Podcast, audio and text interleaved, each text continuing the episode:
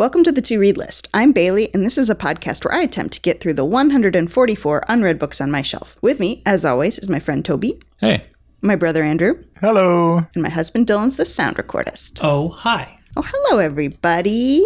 Good to hear you. Happy podcast day. it is. It's a special day that only happens every two weeks. Sometimes more often if we mess up. Exactly. What gifts did you guys get me for podcast day? I got you this Diet Coke can. Oh, okay. I got you a fridge that doesn't make any noise. Oh. That would actually be a very Yeah. useful podcast day.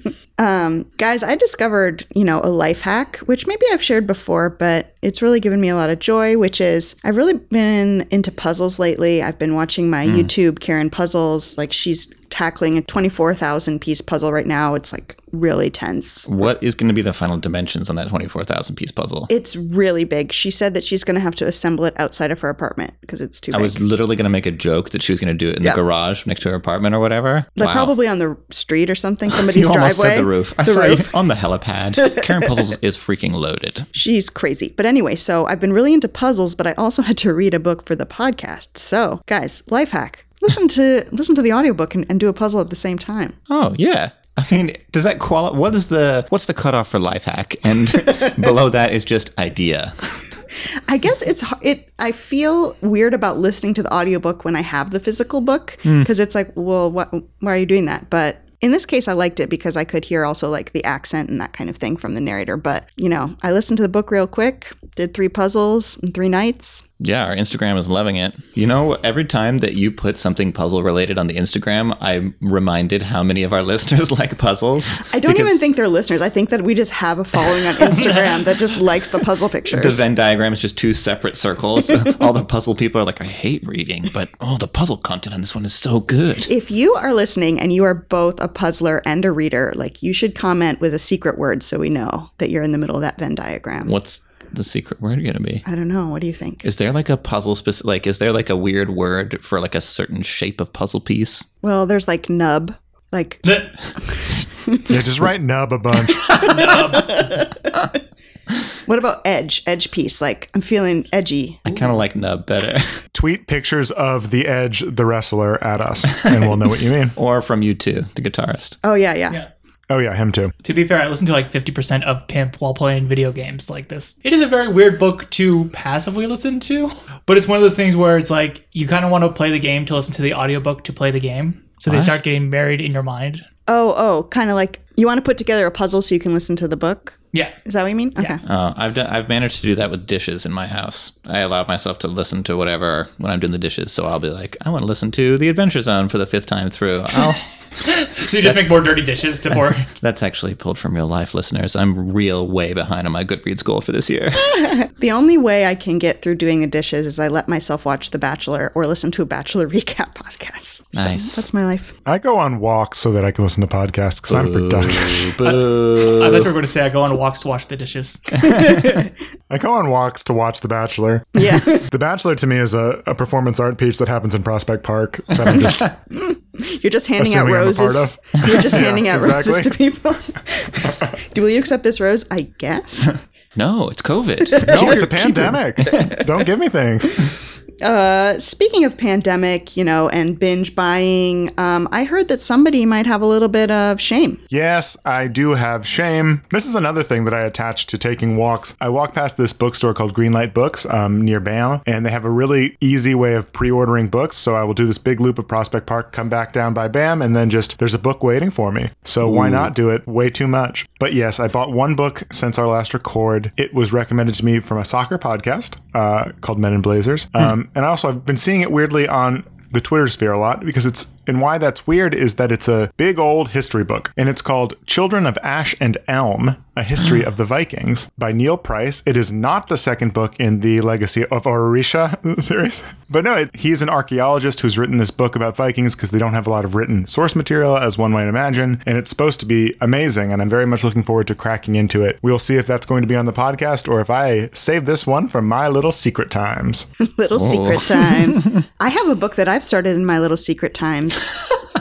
Ooh. Ooh, it feels it feels like I'm you know doing extra credit. I started uh, "Burn Our Bodies Down" by a friend of the podcast, Rory Power. Um, and it's interesting. It's very like I was reading about reading Rory's Instagram, and she was saying that like she wanted people to just be totally like confused by it, but then also like wowed and astounded at the end. And I'm kind of getting there. It's it's sort of like a puzzle box of a book, so I'm into Bringing it. it all together. Hmm, puzzle box book. Indeed. And also plug for Rory's Instagram. She has some great, uh, specifically cat content with her Yeah. cat Scallion. Doesn't every author want people to be wowed and amazed by their endings? Wow, Dylan, we just finished praising her, and this is the time you would choose to dunk. I think I'm think not dunking. I'm saying like scallion is a great name for a cat Yeah. it Yeah. is. It would be a better name for a horse. what? because it's like stallion. Mm-hmm. Oh, Sky the Stallion. Scallion the Stallion. Oh, Toby, Megan the Stallion should get a stallion named Scallion. Megan the scallion. That should be like like on Veggie Tales. She's like comes She's a green onion.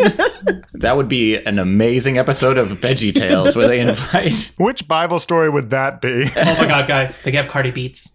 Cardi Oh. Beats. Yes. Good one. No, I'm trying to think of more rappers. No, stop. Jennifer Low Potatoes. Nicki Minaj. Ooh, that's a good one. Oh, good one. All right, guys, check it out. Andrew read a book this week from his list. This book, I'm kind of interested to hear how he's going to keep it, you know, family friendly on the podcast. But this book is called, no, I'm not going to tell you what it is. Andrew, take it away. What book did you read? I read a book called Pimp, The Story of My Life by Iceberg Slim. Yeah, and full transparency, uh, I think Dylan also read it. Yep. And I made it halfway through. I'm still reading it right now. So we have uh, some different experiences of the book. Dylan had it on his to read shelf. And so I, I think Thursday night I was like, hey, remember how Andrew's going to review that book? And he's like, oh, yeah, I should read it. And he read it in several hours. He's very fast. anyway, but this is not about Dylan. This is about Andrew. Well, I'm curious to hear what Dylan says, but I also want to underline the point that this is not about Dylan. I know, that's the tagline of this podcast. The to read list, not the story of my life by Dylan Magrin Wells. Um, so yeah, no, it is going to be a little bit of a challenge to review this book and talk about it without losing our clean tag on Apple Podcasts, but I'm going to do it. I'm not even going to say I'm going to try. I'm going to say that I'm going to do it. And here it is. This is sort of a summary about the book. Pimp is Iceberg Slim's account of his life as a hustler and pimp in America, spanning the 1930s to nearly 1960s. It's a fascinating window into a world which has a lot of stereotypes and assumptions around it, but few firsthand accounts until this book. Looking back on his life with distance, Slim presents his deeds and misdeeds frankly, and the audience is left torn between the undeniable struggles in the narrator's life and the horrendous pain his actions caused. I didn't realize it took place like in the 30s through the 60s. Yeah, that's part of what makes this book really interesting is that it's way earlier than I thought. I had assumed just from like uh, my understanding of the book, not having read it yet, that it was like a 70s story. And I think part of that Me is too. this book came out and then influenced a lot of things that came after it, which is maybe that 70s pimp stereotype. Yeah, like like the show The Deuce, one of the characters based himself on the book. Mm. And that's the 70s, I think. Yeah. There, oh. There'll be parts in this book where like you'll hear the most graphic like drug and sex use, and then they'll say like, and on the background, Ella Fitzgerald was playing. Yeah. It's like, wait, what? This is the 30s. He, he name drops Mood Indigo by Duke Ellington A like lot. 10 times. Yeah. that song was playing everywhere apparently. Yeah, there were like three songs. Just to tease a little bit of my research, uh, because it directly applies to this, book came out in 1967, um, and from my research, it was very popular at its release, and a rash of imitators came directly after. So before this, not too many first-hand accounts of his exact life. After it, lots of imitations. Interesting. But yeah, so this book is an odd little thing. So to give you a little more context, basically the the framing device of the book is we get an intro from Iceberg Slim about uh, that sort of drops you in medias res to when he is a successful, like rich pimp, and then we get his sort of attempt at absolution in the foreword, and then we get the story of his life, and then an epilogue, which is another like little wrap up piece. So you're mostly just getting sort of a pretty direct account of what's going on without a lot of analysis or a lot of reflection. And I think partially that it's to its strength because if you had to read a version of this book where the whole time he was hedging, like, I'm so sorry I did this, mm-hmm. and like was trying to like look for forgiveness throughout the entire book, I think it would be a different experience and I think it would be a worse experience. But when we get to maybe my orcs, I can talk about why that's hard still in the format that it's in to really enjoy parts of the book. But to that end, let's go into some elves and orcs here on this little book. A big uh, point in its favor is that it is a really gripping book. Um, it really propels you forward. It doesn't surprise me that Dylan was able to read the book in a short amount of time. On my part, mostly through negligence, I started this book very late. So I also read the book in like a day and a half, but sort of not because I had forgotten to start it, because I had every intention to start it and then just kept procrastinating. um, but it wasn't actually a struggle to read it in that amount of time. I finished with plenty of time. I wasn't reading like Dawn to Dusk the one day I had to finish it. It, it was it went by pretty quickly, which is remarkable for the heaviness of subject matter and also for a book of that time, which just in general, non-contemporary stories tend to be a little harder for me to get through quickly. And part of why I think that is, is that Iceberg Slim is a very strong writer who has a certain clarity to his writing, especially around the sort of bad things that he did, because he presents them very frankly and doesn't hedge around it and doesn't dance around things. It just moves forward quickly. It just is like, boom, this is a paragraph, this is what happened, boom, boom, boom, boom. Even though the things that are happening are shocking to the nth degree, it has a certain um, forward momentum to it that allows you to read things that are very hard very quickly. Sounds good. Is that your experience of it, uh, Dylan or and or Toby? Yeah, I think a lot of it, and I'm sure you want to get more into this during the orcs, but like the idea that he doesn't put himself in the present mindset looking back. It's more just this is what I was thinking at the time. This is why I did it. Yeah. Well, and I, as soon as I started it, like that little, I think you could almost, if you're curious about this book, but you're nervous it will disturb you, you could almost just read the foreword. And that one scene will give you the whole Yeah. book because he's doing awful things, but he's a masterful storyteller. Like he understands suspense and control and drama, and uh, and you just really do get a sense like he he's a really good writer. Also, he's ridiculously good at metaphors. Yeah, yeah, he, and he uses incredibly colorful language uh, throughout the whole thing. because there's a he says it kind of as a joke up top that one of the times he's arrested he has to take an IQ test that he's 175 he's like a 175 IQ and at first I thought it's like oh he because he brags about himself a lot Yeah. but it's like oh maybe he actually is that smart mm-hmm. Well, research, research coming. yep uh, I uh, hope so It's a memoir that he's changed names and he's changed probably some circumstances. So you don't know if everything that he's saying is like entirely 100% true. Mm-hmm. But some of the things that go on are like downright ripped from what feels like a spy novel. Yeah. Like there's, yeah, I, I don't really want to spoil it in case you're interested in reading it, but like there's some wild scams and like schemes he, he executes that are nutso. Andrew, did you feel like um, that was a question I had for you overall? Maybe you're going to address this, but I found myself wondering, like, you know, how true things are. And from my personal experience, I feel like I feel like he's mostly telling the truth, like maybe with some dramatic embellishments here and there, but it seems to have the ring of truth to me. Was that your impression? Yeah, I mean, I think like any me- memoir, it is probably mostly true, and then things are maybe streamlined for narrative ease, or like I know, I know from just a note in my copy of the book that names were changed and Yeah. people were sort of combined into single characters that might have been multiple people. But yeah, I think I,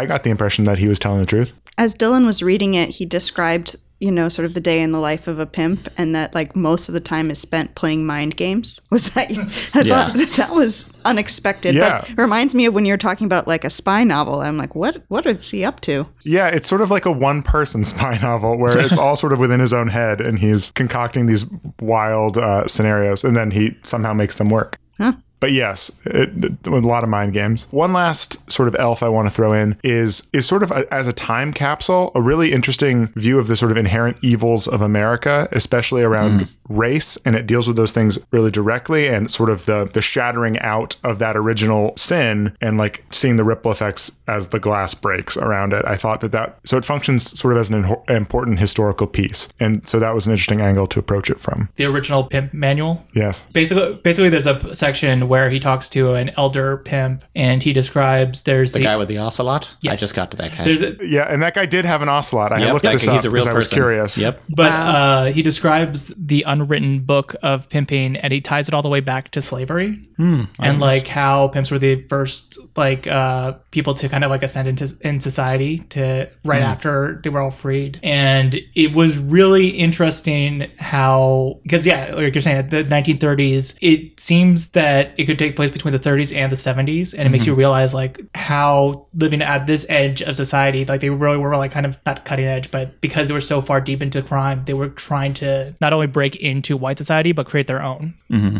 And then, just so we don't leave this thread dangling, he learns pimping from a pimp in Chicago who has a this is a real person, a real historical figure, uh, who had an ocelot with a jeweled collar, and he had a Duesenberg car, which was like this crazy imported car. And to be clear, at least in the book, that Ocelot's name is Miss Peaches.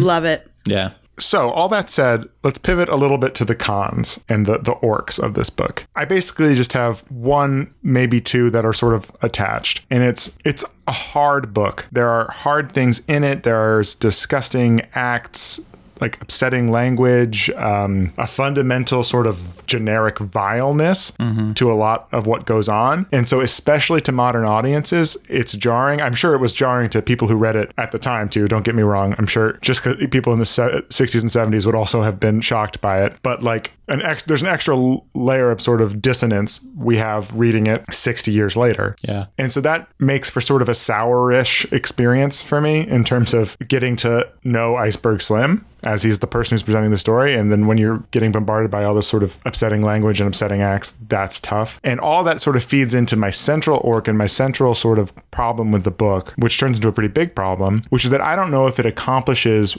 what everyone who I read on Goodreads who rated it five stars seems to think that it does, which is I don't think that Slim does enough for the reader to make us see how he changes and to make us see his epiphanies and to make us see that he recognizes the horrendousness of what he's done. It reads more like a chronology, but bookends that chronology of sort of awful stuff with these two sort of like moments where he's putting a lot on the audience to assume that he has changed. Mm-hmm. Like I just I just don't know that his intro and the sort of way the book ends gives us enough to be like, okay, yeah, you've completely changed your your mind, you've completely turned your leaf, you are incredibly sorry for what you've done. I would like to believe that he is those things, but just this book presented to me, I didn't quite feel that it did that. Yeah. And at its worst, it sort of feels like he was just sort of trying to get boxes checked to for like absolution or like forgiveness. Mm-hmm. He's like, I'm going to tell you all this sordid stuff, but Uh, don't worry, you'll, you'll forgive me because I've included these two sections. And I, again, I don't know that that's the case. And I think that he, uh, his life is bigger than just this book. And, you know, so who, who am I to, to judge? But I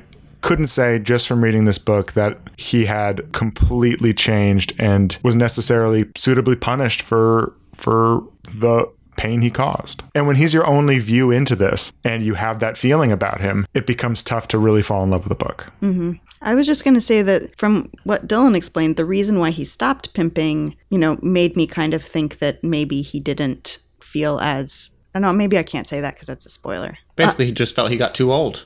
Uh, no, I mean, he went to prison, no? Yeah, I mean, and from my research as well, the the indications were he went to prison, he didn't like going to prison again, but also he just felt like, you know, the competition is fierce and there's guys who are there who are 19, 20 years old and he just can't, you know, he couldn't Right. outsmart them anymore. So that to me doesn't show a lot of self reflection. It's just kind of like, Yeah, it feels like he's taking it for granted that you'll just assume that he's had these major life epiphanies. You know what's funny, Andrew, is that you were thinking about it in terms of like him changing. I kept thinking about it as the publisher giving us the okay to read it. Hmm. Right? Like, because the, you're right. Like, the, the things that happen in this are so unspeakable. And it is one of the darkest books I've ever read in my life. And it's to the point at, you know, where you start to question, like, oh, like, is it, what am I getting out of the, you know, is this okay to read? And sometimes it does feel like maybe the publisher, maybe Iceberg Slim himself is like, no, no, don't worry. Like, it's all good now. Like, not necessarily because I've changed, but because this book is uh, warning you about a truth in the world. Or in, in the intro, he says, I'm hoping to convince people not to go down the path that I did. Um, and while it certainly doesn't seem like an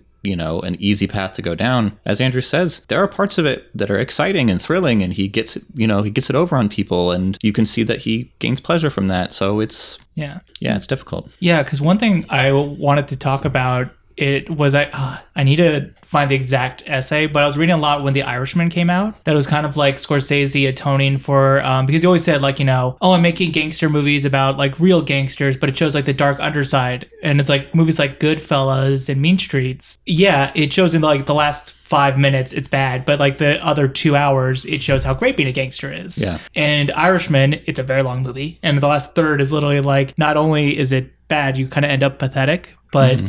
Is that enough to dissuade people from showing that the other part of it wasn't glamorous at the time? Yeah, well, it's like you know the classic of like bros who watch Scarface and are like, Yeah. "Oh yeah, I want to be like Scarface," and you're like, "Did you watch that movie?" When I kept thinking of Wolf of Wall Street too, and I can totally imagine how people reading this book, where it's like, oh man, being a pimp seems like such a great thing. I mean, I have to like make sure I get out before the ending, but um, and there was flashes of that at the end when he kind of meets all these pimps, and you see what happened to them at the end of their lives and how like sad and broken it is, but they don't spend a lot of time addressing it. Yeah, it might have just been imp- like it might have improved my reading if the book was 50 pages longer and we had 50 more pages about sort of the the negative aspects and why he feels bad about what he's done because that, that would have like balanced it better for me. I don't know. And we said that he's not making excuses for it, but he does. He leaves a lot for like armchair psychiatrist. Which, to be fair, does make it a better book. Yeah. like his his kind of vulnerability and his directness of like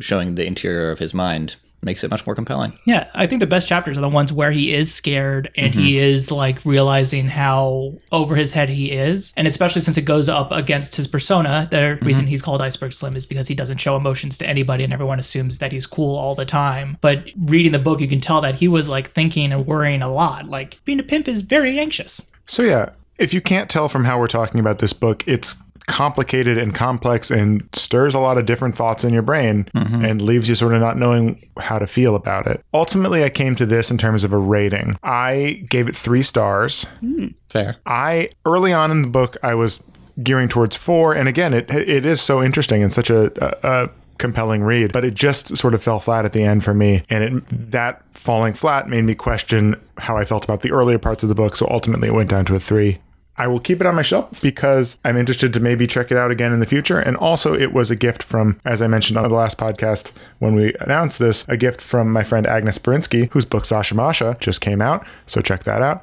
I am going to keep it for sentimental reasons as well. Um, but what did y'all think? What? What? I know Toby, you haven't finished it yet, but but Dylan, what what would you give it star wise? Uh, yeah, no, I. It's funny because I, I kind of fell on that same fence too, where it's like he doesn't redemption almost comes too easy and doesn't. That's the one thing he doesn't dive into. So I was on the fence between three and four. I decided to go four stars just because of skill of writing, but also because he does give a lot of scenes and information. Although he he doesn't explicitly say it, where it's like what I did is terrible and this is really sad that this all had to happen. He does present the information that if the reader is looking for it, it's there. So I think it puts a lot of work on the reader to kind of have to morally bend with the book where it should be the author, but um, at least he included those. Because if he didn't include scenes where he he could have very easily painted himself off as like all these other pimps are terrible. I'm not a terrible pimp though, Yeah. because he painted himself very clearly like I am also a very terrible pimp. I do just as bad things to these women as everyone else, and even though I'm not saying that like I feel bad about it, I I also am not hiding it. And no, that's fair. And, and honestly, I think one person rating it three and one person rating it four is a pretty accurate representation of how I felt about the book because I was very much wavering on my on my stars. Cool. Well, Pimp by Iceberg Slim, three, four, three, four. Three, four. Um, I am really interested to know to know more about you know how this book came about. So, Toby, do you have any facts? I do have some facts. Robert Beck. His name's not Iceberg Slim.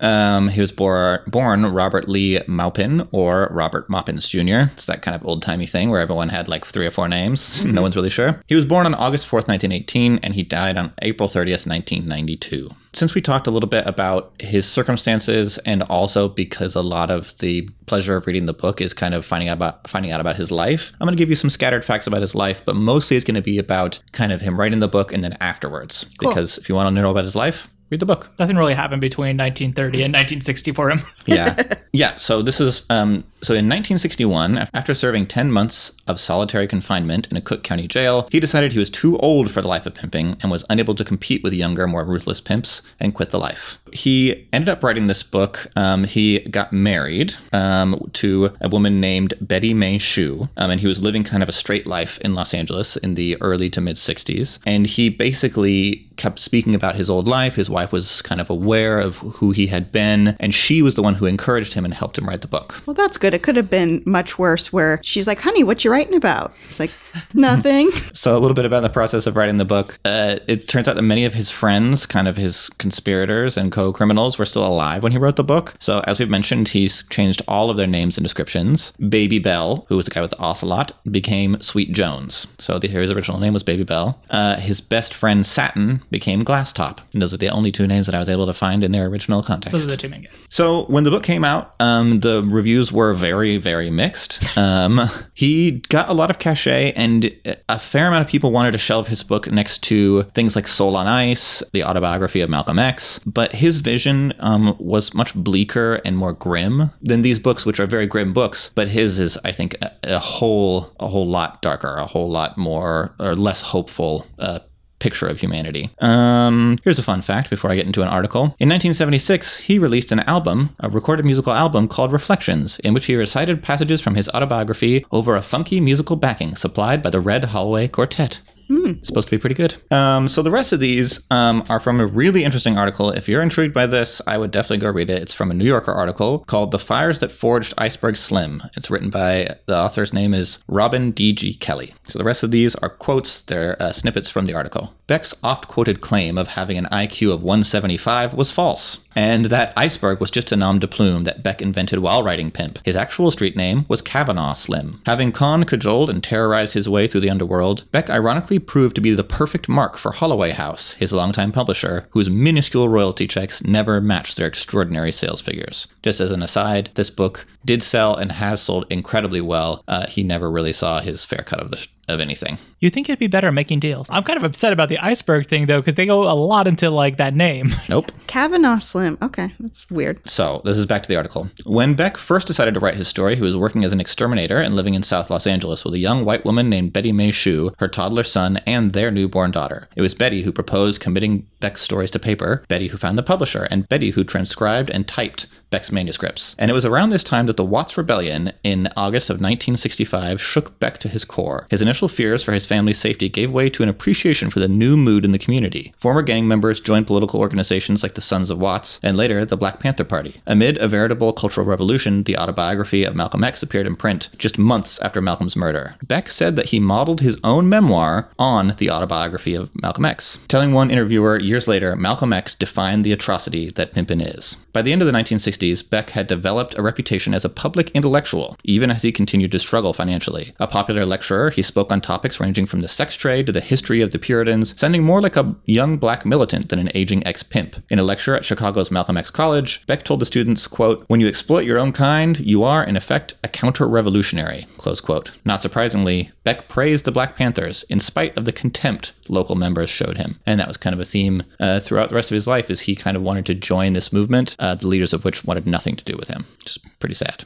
This is back from the article. Beck understood that writing was a form of entertainment and a hustle as well as a political act. Even as he flirted with the Panthers and swapped his nightmares for revolutionary dreams, he knew that his greatest commodity was his street cred, and he pimped it, even as he disavowed it. This ambivalence kept him from leaping headlong into the movement, but it also mirrored the urban proletariat's love hate relationship with laissez faire capitalism that rewards and celebrates those who obtain wealth by any means necessary. It can be hard to listen to lectures from characters who flash bulging money clips and diamond studded teeth. That's kind of what you guys were saying. Mhm. Yeah. Complicated guy. He ended up getting a movie made out of one of his books, but again, got shafted on that deal. Just, you know, a hard life. So he continued writing there more than. hmm He's written, I think, four or five books. Okay. Yeah. I actually saw the trailer for it. I kind of want to see the movie now based on his book. It's called Trick Baby. The rest of his books tended to be more political in nature, but none of them ever sold nearly as well as Pimp. Well, great facts. Um, an Thank in- you. interesting discussion, guys. Um, Bailey, did you read something this week? you know, I did. Whoa. It's it's Wow, Toby, you sure are a detective. Am I the number one man detective in Los Angeles? No, that's Monk. I was going to say it also sounds. He's in San Francisco, but still. it also sounds kind of salacious. The number one man detective. Man Detective. No, so I read a book this week. I read The Number One Ladies Detective Agency by Alexander McCall Smith. Um, I have a lot of thoughts on this book. It's interesting because I think this is one that a lot of people have read, particularly like moms in book clubs. How dare you? I've read this book. But you know, I'm a mom in a book club, so I mean, I'll never be a mother. Just like Pimp. So, uh, this book, for those of you who haven't heard of it, it's the first in a series. It's a cozy mystery, which means it's a mystery, but the stakes are aren't not very high. Um, and it's set in Botswana. The main character is Precious Ramotswe. She is the number one lady detective in Botswana, aka the only lady detective in Botswana. A quick question: How long? How many books do you think this series had in it? Ten. Trick question. It's still going. There's more than twenty. Whoa. Yeah. So the main character, Mma Ramotswe, um, follows different mysteries in the town. She has people come and hire her, you know, to find out if their husbands are cheating or find out where their kid disappeared to, that sort of thing. And she solves them. Let the record show finding where a kid disappeared to is not that low stakes. I was going to say that's like some of the mysteries are more intense than Mysterious than others. um, the so there's these little mysteries as you go, and then there's an overarching mystery, which is this missing boy that they keep returning to. Um, so yeah, that one is a bit more high stakes. But then there's other ones that are like, Haha, my husband got eaten by an alligator, or did he? That sounds high stakes too. so this is, I, I guess that goes right into one of my orcs Oh wow! Straight into the orcs. I know. I feel there are elves and orcs, but it just reminds me of one of the big orcs, which for me was some of the mysteries were a bit simple. I mean, obviously that's the case with cozy mysteries, but it felt like the author Alexander McCall Smith, who is you know African, but he's also white. He's the colonizer is very much oversimplifying black people in Africa. This is my perspective. So, um, when Mma Ramotswe solves mysteries, sometimes it's like, would a person really solve the mystery in that way? Like, this is an example. A woman comes to her and says, I want to know if my husband is cheating. So Mma Ramotswe meets the husband and, you know, sleeps with him and then brings a picture. And she's like, see, he is a cheater. And then she's like, I don't understand why the lady got so mad at me. I showed that he was a cheater. Man, I forgot that part of the book. So, like, those kinds of things where it's like, mm, I don't know that that would really happen. Yeah, yeah. It feels a little bit like, okay, Alexander McCall Smith. And in general, I think the author, I want to say the word is exoticized. I don't know if that's Mm-hmm. the word, but it's like, like, oh, but isn't this cool because it's set in Africa and it's different. Like on the back of my book, it literally says, forget the library, the body is in the mud hut. Superb. Ooh.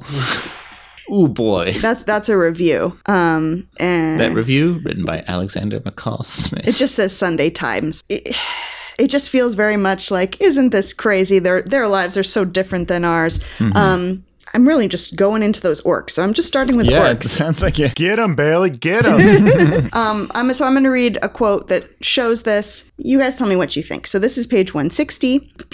there was a slight smell of wood smoke in the air, a smell that tugged at her heart because it reminded her of mornings around the fire in Mochudi. She would go back there, she thought, when she had worked long enough to retire. She would buy a house, or build one perhaps, and ask some of her cousins to live with her. They would grow melons on the lands and might even buy a small shop in the village, and every morning she could sit in front of her house and sniff at the wood smoke and look forward to spending the day talking with their friends. How sorry she felt for white people who couldn't do any of this and who were always dashing around and worrying themselves over things that weren't going to happen anyway. What use was it having all that money if you could never sit still and just watch your cattle eating grass? None in her view, none at all, and yet they did not know it. Every so often you met a white person who understood, who realized how things really were. Those people were few and far between, and the other white people often treated them with suspicion so like because this is a white man writing it it just Yeah. feels like I don't know. Another thing that brought it up for me is he continues, her, the character is fat and he continually talks about her in like very fat shaming ways. And like, I'm not a black African woman, but I am a fat woman. And I'm like, I would not talk t- about myself that way. She's like, these pillows are so great for lounging as a fat person. And I'm like, what? What? I, Yeah. Just about that quote, though, it's like by saying like, "Oh, most white people don't get it. There are some who get it." Um, it's like, Wink, well, wink. Yeah, like you're writing this woman, so clearly you think you're one of the white people who gets it. Apparently, like,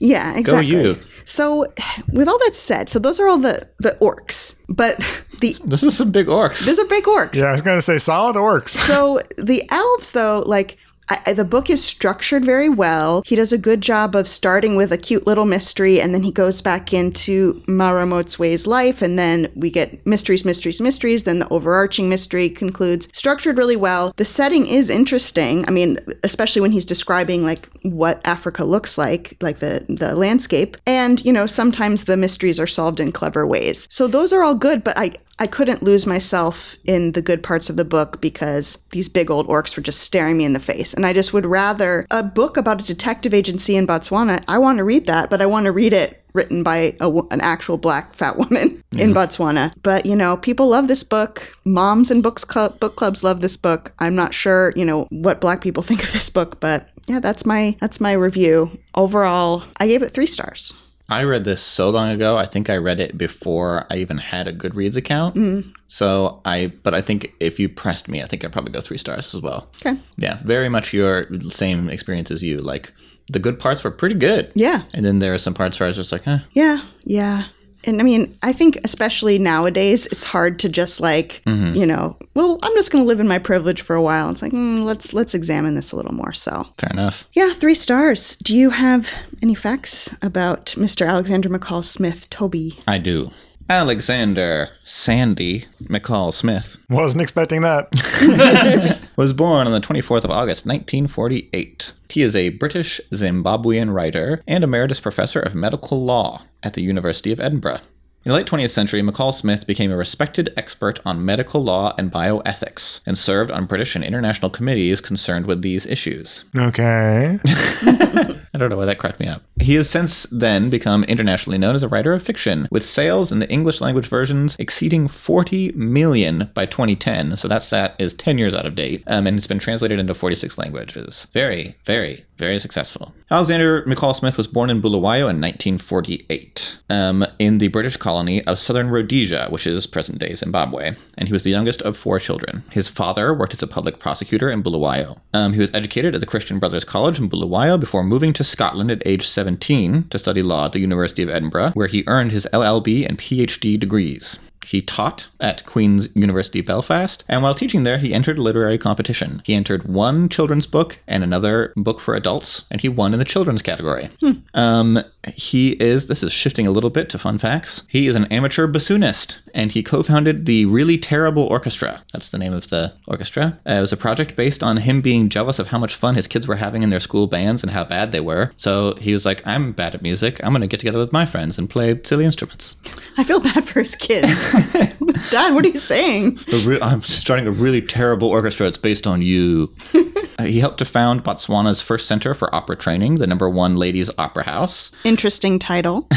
Um, in 2014, McCall Smith purchased the, the Cairns of Coll, a chain of uninhabited islets in the Hebrides. He said, quote, I intend to do absolutely nothing with them, and to ensure that, after I am gone, they are held in trust, unspoilt and uninhabited for the nation. I want them kept in perpetuity as a sanctuary for wildlife, for birds and seals, and all the other creatures to which they are home.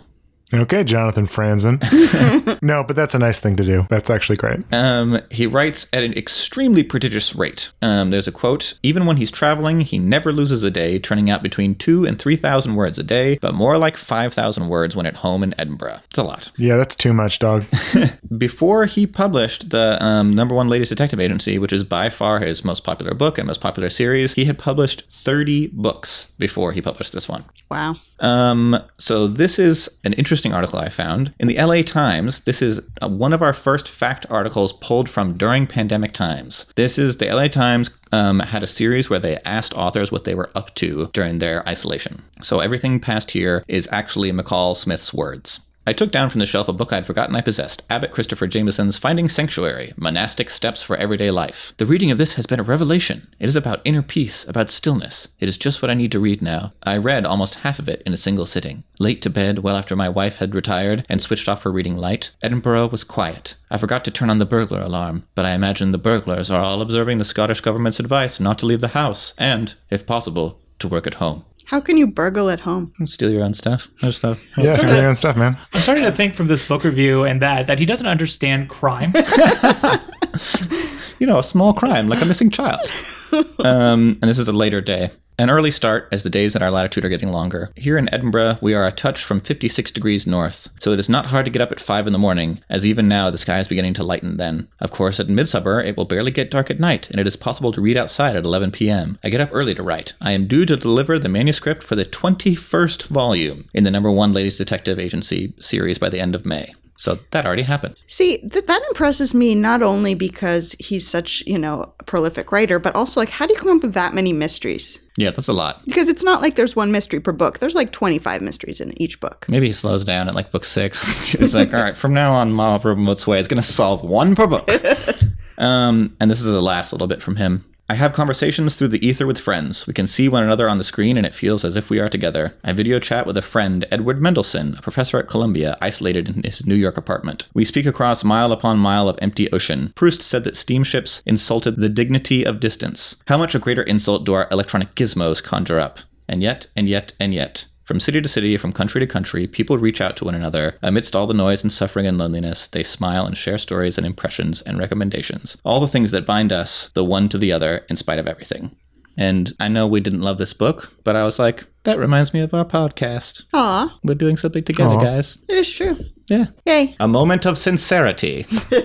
Rare moment of sincerity for Tobin. Well, Number One Ladies Detective Agency by Alexander McCall Smith, three stars. Are you going to keep it on your shelf? You know, I'm not going to keep it on my shelf, especially because I listened to the audiobook. I'll just put it out. Yeah. Uh, Andrew, do you have a game for us? I do. Do you want to play a game? Yes. Yes. Cool. Yeah, it was tough to come up with a game for this episode. um, so here's what we got. Bailey actually gets credit for the assist on this because she mentioned to me in when we were texting before recording that both of these things had at least a tenuous relationship to HBO. Yes. Oh. In that number one ladies detective agency has been adapted, and uh, Pimp has a character inspired by Iceberg Slim in The Deuce, but also somebody attached to HBO also owns the rights. And I guess they just haven't done anything with it yet. I found that out at one point. But all right, so the game is thanks HBO, home box office, um, and I also give credit to my friend Jake Levitt, who runs a movie trivia thing through syndicated bar, theater, and kitchen. Um, virtually now, of course. And he always in his last round has sort of a creative way of asking questions, which involves switching up the titles of things and then giving a description of that new thing. So here's how the game's going to work. I'm going to give you a pitch for a TV show that I'm going to be pitching to you, uh, the folks at HBO Home Box Office. Mm. And what that pitch is actually going to be made from is an actual show that they created with one letter missing Ooh, okay. and I, I want you to tell me the name of that TV show. The kicker is that they're all, except for one, based on a book. Hmm. Okay. So here's what's going to happen I'll give you the description. Whoever wants to buzz in can buzz in when they have the answer. If it's correct, you can also take a stab at what the title and author of the book that it's adapted from is, and you will get a bonus point for that, with a caveat that there's one that is not based on a book. But I just, I came up with something that made me laugh, so I included it. Okay, can we buzz in as click ah, you know, like that's the HBO theme? Dealer's choice on how you buzz in. Okay. Okay, cool. So are you let's just jump right in. I don't have an example because it was hard to come up with these. I have 5 of them, so we should have a clear winner at the end. Okay. Here's the first pitch. A defense attorney who shares a name with a musical instrument makes a living fighting for justice using their signature combative approach. I, I just keep thinking of Perry Mason. Yeah, now that you said it, me too. I'm cutting out the possibility for a bonus point and giving you the hint of Gillian Flynn. Oh, harp objects? Yeah, how, what how else could you how else could you pronounce objects? Ah. Harp objet? Harp oboes? Harp objects. There you go. A defense attorney named Harp objects. Okay, this game could be long. Good one, Bailey. I'm, I'm happy for you to have that point. Okay. Okay. So okay, so the re- it's not there's no defense attorney in, in sharp objects. Okay, I'm okay. getting yeah, it. I- Okay, I, think I understood that. Okay. All right, you're great. All right, so yes, Harp Objects is my new TV show. I like um, it. that's pretty good. Bailey, you get one to maybe just a half point for that, but that's we'll fair. give you one I think point. Bailey gets that whole point. All right, here's our next TV show a moody drama series about who gets to eat the last piece of pumpkin pie at Thanksgiving. Triangle? A piece A You have a lot of food, and then and then there's some stuff. left left leftover leftover. Leftover. Mm, you got it. There you go. It's called The Leftover. Bailey gets one, one point. Oh, God. Um, It's, it's kind of fun though. I think maybe Bailey and I are collaborating Yeah, on this that's game a little bit more. okay, you're solving this together. Yeah. I'm still going to give the point to Bailey. So, Bailey, you have two Dubious points. points, I guess. Two dubious points. Here's number three. This one I'm really proud of, so I hope you like it. Um, a children's series about a giant who can never get sick. Huge doctor. He'd be um, immune.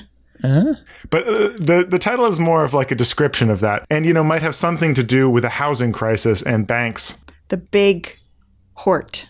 That- well, okay, so that's a movie, not an HBO series. Accession. Oh my god, I know what it is, but you say it, Dylan, go Andrew, that is not. Buzz in, Dylan. Dylan, you can get the points here. Is it too big to ale? That's right. Too big to ale. That's good. Based on Too Big to Fail by who, Dylan? Can you get the extra points? Oh, Michael Lewis. Michael Lewis. my dad. I don't know. um, is it? It's not Michael Lewis. It's um. Oh, is it the other Sorkin? Is it- Andrew Sorkin? Yeah, Andrew Sorkin. Okay, Dylan has two points and is, I'm going to say beating Bailey right now because it's a less dubious point. Too Big boy. to Fail was a TV movie. It wasn't a show. That is true. I'm sorry. Yes, sorry. These are properties of HBO. I should have said. The big hort. it's me, the big hort. I never get sick. Here's number four. There's only two more of these, listener. Um, a series following a child's desperate attempts to get her distant parents to notice her by trying more and more dangerous stunts. So a child is trying to get her parents to notice her. This is definitely a series that it's based on. Evel Knievel. what? What's the one with Hugh Grant? Done doing? Um, Something that was sort of loosely adapted from a, a, a comics author that we've had on the podcast before. Watchmen. Watch me. There you go. Toby gets the point. Good job, Well, Bailey got the show. We'll, we'll split that point. I'll take my half point. But who wrote it? Alan Moore. Final one. I think this is a team effort here. It's it's it's the three of you against me at this point. um, a biopic about author Toni Morrison focusing on her acceptance of a major award. Toni Morrison would have won the Nobel Prize, right? She did win the Nobel Prize. Okay. She won the Nobel Prize. Nobel? Noble. On the Noble. Noble. I don't know any HBO show. With the with the with the with the something that sounds like noble in it. Noble. Perry Mason. Perry Masobel. While you think about that, I'm going to talk about a trip I might want to take to the Ukraine later. Oh, Ker- Chernobyl. Ah, her Noble. Her Noble. Oh. yeah, Bailey, you, uh, you just got the, the alley oop. Well, I mean, Andrew's giving it away with, with clue. All right, Andrew, who won that game? oh man! So I'm learning that that that game is m- much more fun in a written pub quiz format where people can like table talk to each other. I'm glad we've had this experience together, and I'm so sad I have to edit this game. you are all winners and losers at the same time. Well, Andrew, you know what? Creative game. Creative Yeah. game. Good I, job. act- I actually really Thank enjoyed you. it. It was fun. Team team effort. All right, well, uh, now's the time on the podcast where Dylan gets to shine. It is about Dylan now. It is time for The Choosing. The choosing. I'm tired of trying to like think of wordplay stuff for each one of these titles. Which we've never asked you to do. so I'm just going to be frank with this. Uh, Andrew has number 27, Frankly in Love by David Yoon. Oh, that's cool. I'm excited for this one. I feel like it'll be a very different than Pimp. It will be. Well, I mean, sometimes Billy just needs to stop and smell the flowers that are located upstairs. so it's time for the name of the rose. Oh wait, I figured out what it is. Yep. she has number 34, Flowers in the Attic by VC Andrews. I am so excited. I don't know. I feel like I've heard this title a million times, right? Oh man. Oh man. I have no idea what it is though. Well, VC Andrews is like known for just like schlocky teen Whoa. stuff. Um, Okay. This was like really big in like the 80s or 90s. Flowers in the Attic is known for making a really like too exploitative um like lifetime movies Oh, okay. um and it involves like a mother i believe locking her kids in the attic and the kids fall in love with each other As in like siblings? yeah That is my understanding of it as well. Oh, what? i think it's gonna just be trash and i'm so excited Wow. I'm excited too. I really want to hear what you think about it. cool okay so next week on the podcast i just realized what the pairing is Exactly. That's what I was thinking. I will be reading V.C. Andrews' Flowers in the Attic, and Toby is reading The Fire Next Time by James Baldwin. Oh my God. Listeners, you wanted a dynamic podcast? You got a dynamic podcast. There you go. Thanks for listening to the To Read List. If you'd like to get in contact with us, you can email the To Read List podcast at gmail.com. Follow us on Goodreads at goodreads.com slash the To Read List podcast, and on Instagram at the To Read List podcast. If you enjoyed this podcast, please go ahead and rate us five stars on whatever you can rate us five stars. Go onto Yelp and like create a fake restaurant for us and rate that five stars. That'd be great. Uh, but also do that on iTunes because uh, we really appreciate it. Thank you. And also, if you know anybody in your life who is bookishly inclined, let them know about our podcast. Word of mouth is still our best way of finding new listeners, and we'd really appreciate it. Thank you. Yay. Thanks to Toby and Andrew for co hosting the podcast with me, to Dylan for sound recording, and to Miss Jillian Beth Durkee for recording our intro song. See you in two weeks. Happy reading. Books, books, Books.